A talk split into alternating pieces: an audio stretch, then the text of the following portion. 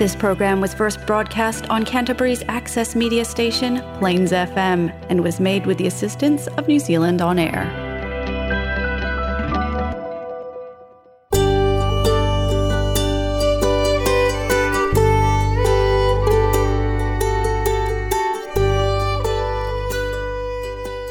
Hello, and welcome to My Tale to Tell, bringing you life stories from the varied and diverse people who live in Canterbury, New Zealand.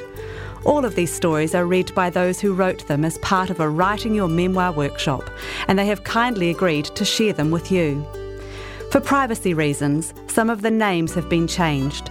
Some language may offend, and some content may shock you. But no life is ordinary. We all have a tale to tell.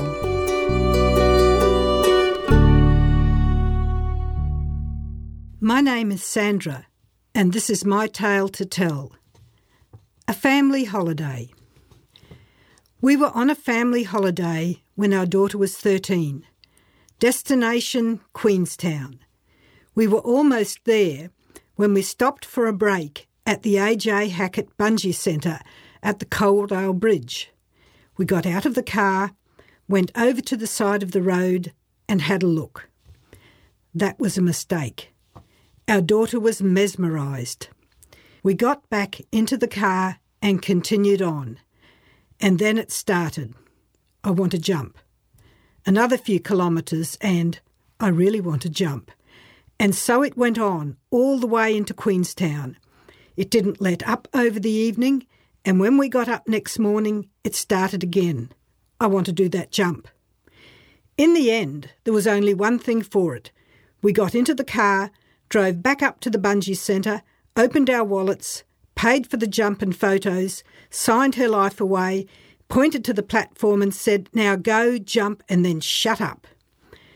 As I positioned myself to take photos, my doubts began. Was this a good idea? What if the bungee cord breaks? What if she's too scared to jump and loses her confidence? She's only 13. She, on the other hand, was wedged between two groups of university students who were summoning up their courage to jump. She chatted away to them, telling them that she too was a student, omitting to say that she was not a university student, but only in her first year of secondary school. When her turn came, she jumped straight off the platform without any hesitation. We drove back to Queenstown, armed with the photos and video. We were relieved, and she was buzzing. She kept her side of the bargain and did indeed shut up. Fast forward 13 years. Our daughter was married by this time to a fellow thrill seeker, and my nephew and niece were with us on holiday. The six of us decided we would go to Hanmer Springs for a few days. As we passed over the historic ferry bridge across the Waiau Gorge, we pointed out the bungee platform to our visitors. After an evening meal in Hanmer, we got out the board games and decided to play a game of Risk. That was a mistake. Risk is a dog eat dog, survival of the fittest, winner takes all type of game. The board shows a map of the world, and players try to gain and keep territory. It's a game of strategy. The strategy is that the stronger players gang up on the weaker ones, forcing them out of the game. Those left in the game then turn on their erstwhile allies and do the same to them. The objective is world domination. It's a game designed to bring out the competitive worst in players. It was not surprising then that sometime during the evening, someone dared someone else to do a bungee jump, and before long, everyone was daring everyone else to jump, and no one was going to back down. So next morning, it was off to the bungee platform for us all. There it was wallets opened, jump and photos paid for, lives signed away, and off up to the platform wondering, how did this happen? I volunteered to jump first. I figured it would be better to be down at the bottom having jumped and looking up at the others rather than the other way round. I moved to the edge of the platform, looked at the horizon, pretended I was just diving into a pool, then shuffled across the platform until my feet were halfway over the edge. I leaned forward. After that, there was nothing left to do. Gravity took over. Though I do recall the river rushing up to meet me and thinking it would be really good if the bungee cord went tight about now. The other five did their jumps, we collected our photos, and drove back to Hanmer with honour satisfied all round. I took the precaution of packing the game of risk away before it could do any more damage. I think that's the last episode in the family bungee jumping holiday saga. I must admit, though, a three generation jump has some attraction.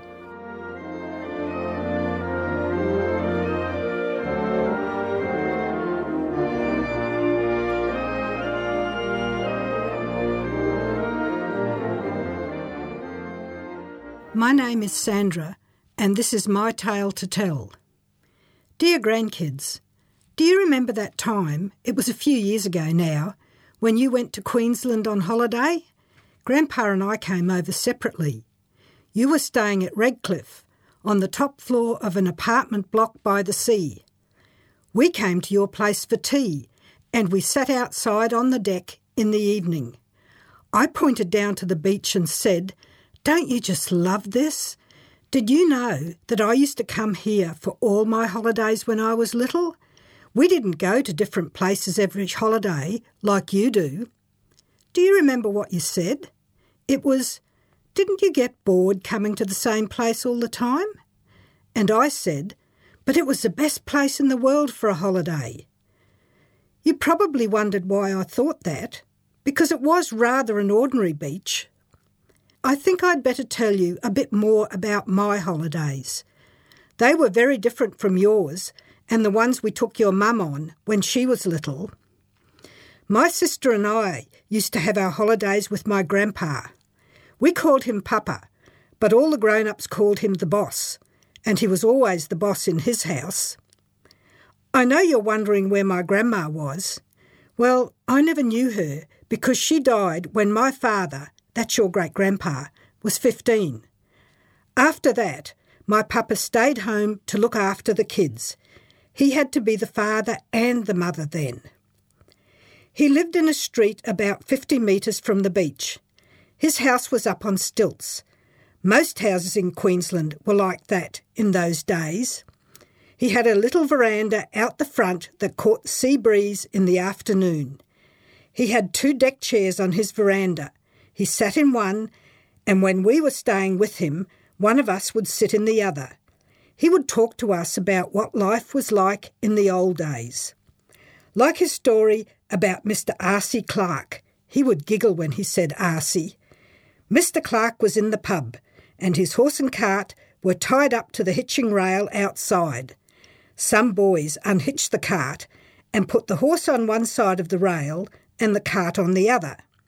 Then they hitched the cart back up again and hid, waiting to see what happened when Mr. Clark came out of the pub and tried to drive the cart away. When he said this, Papa would giggle again. I used to wonder whether he was one of those boys. I remember he told me once about my grandma's family. Her mother was a Thompson, he said. She was married to a Sorensen, but he died, and then she married a Mortensen. He was your grandmother's father. They were Danes, you know. And another time. Now listen to me. Your grandmother was a schoolteacher. So was her sister, old Dora next door. We used to go and see Auntie Dora every second day to have our hair brushed and plaited. She lived with her sister, Auntie Agnes. Well, they were our great aunts, really, but we called them both Auntie. Auntie Agnes never married. She once said this was because the men she liked never liked her, and the men who liked her she never liked. She had been a dressmaker. She was tall and thin and rather stern. We were a bit scared of her. Auntie Dora was lovely, though. She had married Papa's brother Mark, but they never had children. She took a special interest in us and was always kind. Each time we went, Papa would say to us, Now don't eat any rubbish while you're over there. You've got to eat your lunch when you get back. Of course, each time we went, Auntie Dora would have the coffee table set up with an embroidered cloth and matching serviettes, milk in a milk jug, sugar, in a sugar bowl and cups with saucers too and little plates.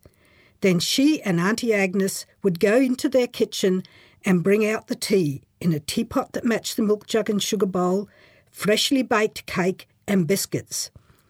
And we would sit there, like grown ups, drinking tea, saying, Thank you, yes, I will have some, when we were offered cake and biscuits, and having grown up conversations with them. Sometimes Papa would stick his head out of one of the windows of his house and yell, Don't you feed them any rotgut or they won't eat their lunch. Papa's lunches were amazing meat and tomato sandwiches made with very fresh bread, followed by pawpaw, mangoes, bananas, or grapes, all from his garden.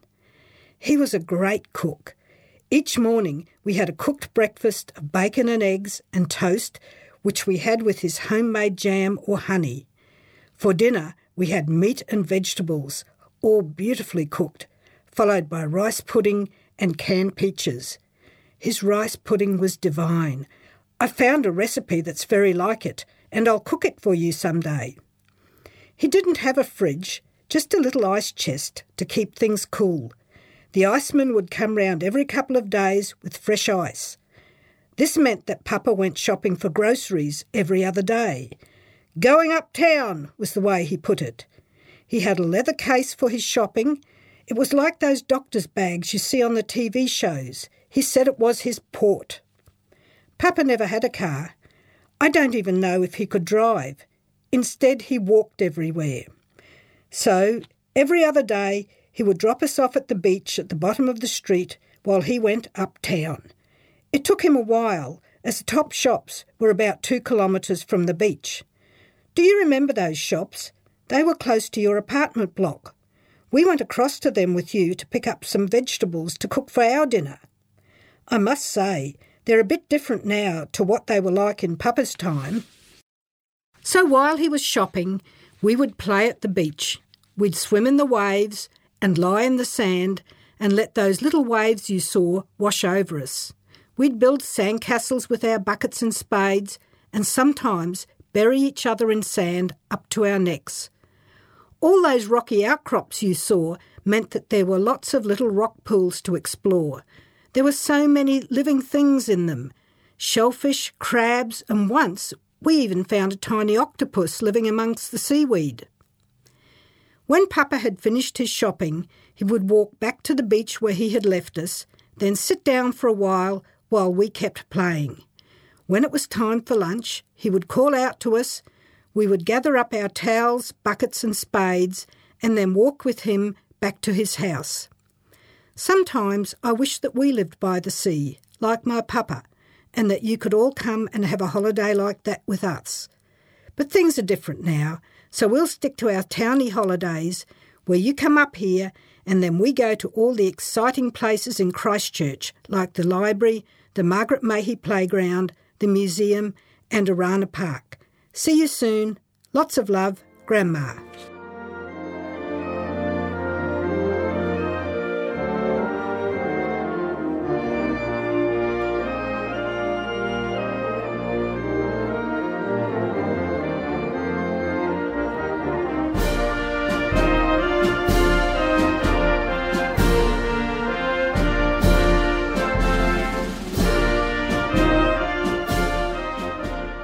My name is Jean, and this is my tale to tell. The Unexpected Guest. July 1958. Dear Auntie Hilda, I thought you'd like to hear about the goings on at Anne and Howard's wedding. As you know, Dad's half sister has distanced herself from her parents, so they organised their own wedding with the help of Uncle Bob, Dad's younger brother. It goes without saying that the ceremony was in the local Catholic church, which they have joined, again with Uncle Bob and Auntie Mary's encouragement. So it was a long service. Anne looked lovely with her long curly hair loose around her shoulders, and Howard looked smart in a hired suit. There were two bridesmaids, Anne's friend Daphne, and another we didn't know. Her father, my granddad, had finally agreed to attend and gave her away. And all five of the half brothers were there with their families. So, just a normal wedding, as you would expect, with everyone dressed in their best clothes. The men in suits and ties, and the women in flattering floral dresses and jackets. It was at the reception in a local hall that things started to unravel. Uncle John, Dad's older brother and recently widowed, had brought not only his children, Terry and Linda, but also his lady friend, Olive.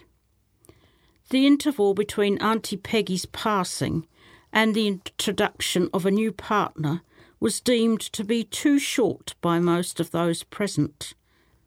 My own mother's response was typical the pursed lips and rather audible tutting, another black mark against her in laws.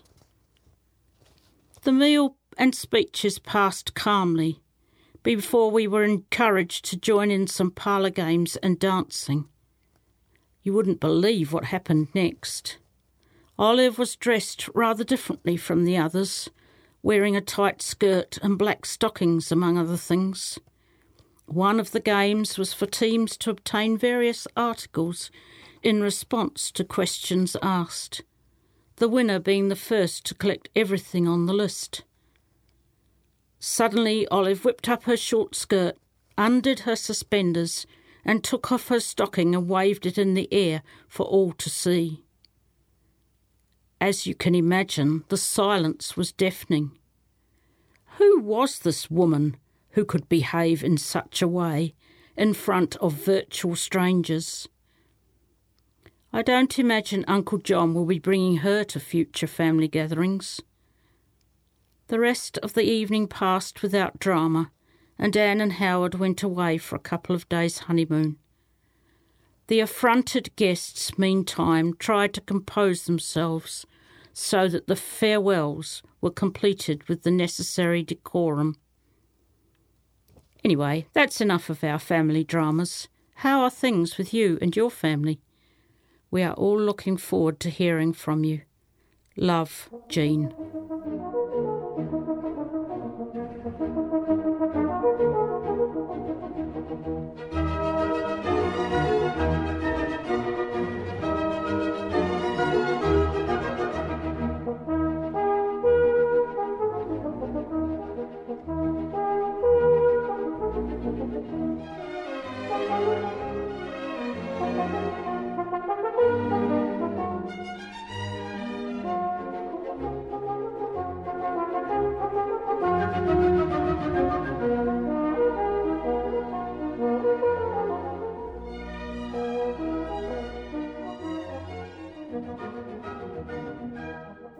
My name is Jean, and this is my tale to tell. Mood Memories, written with a frown. A house I lived in, 14 Huntsbury Avenue, Christchurch, New Zealand. We bought our second marital home across the other side of town, in an unfamiliar area, perched on the side of a hill the driveway was too steep for my little Austin 1100. The section was enormous and poorly landscaped, and the garage was a small shack away from the house.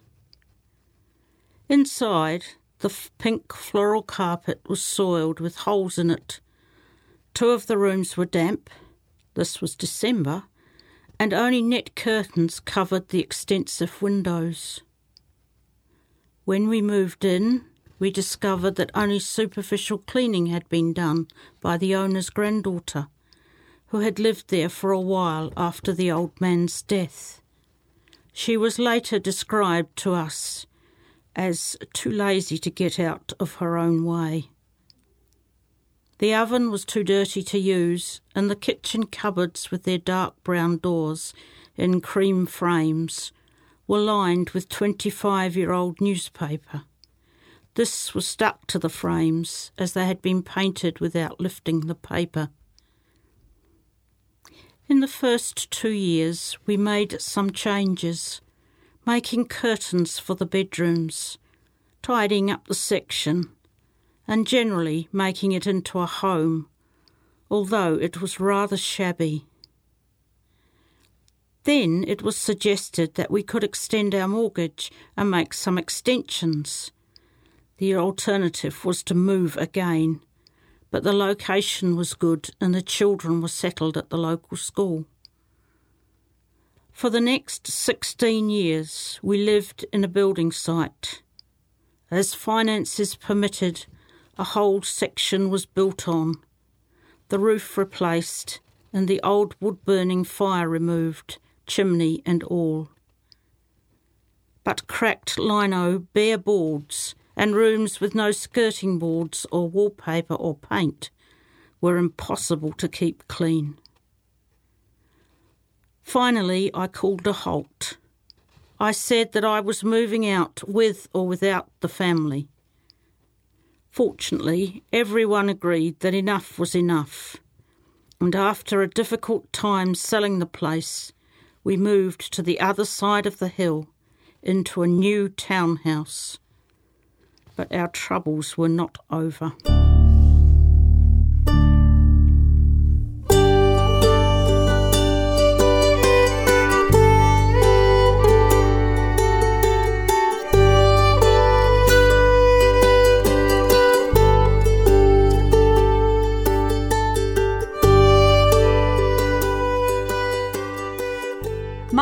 To Tell is produced by me, Stephanie Fruin, and engineered by Peter Rattray at Plains FM Christchurch. The theme tune was composed by Louise Ayling and performed by Louise Ayling, Peter Royal, and Stephanie Fruin. If you'd like to take part in My Tale to Tell, contact mytale2tellnz at gmail.com.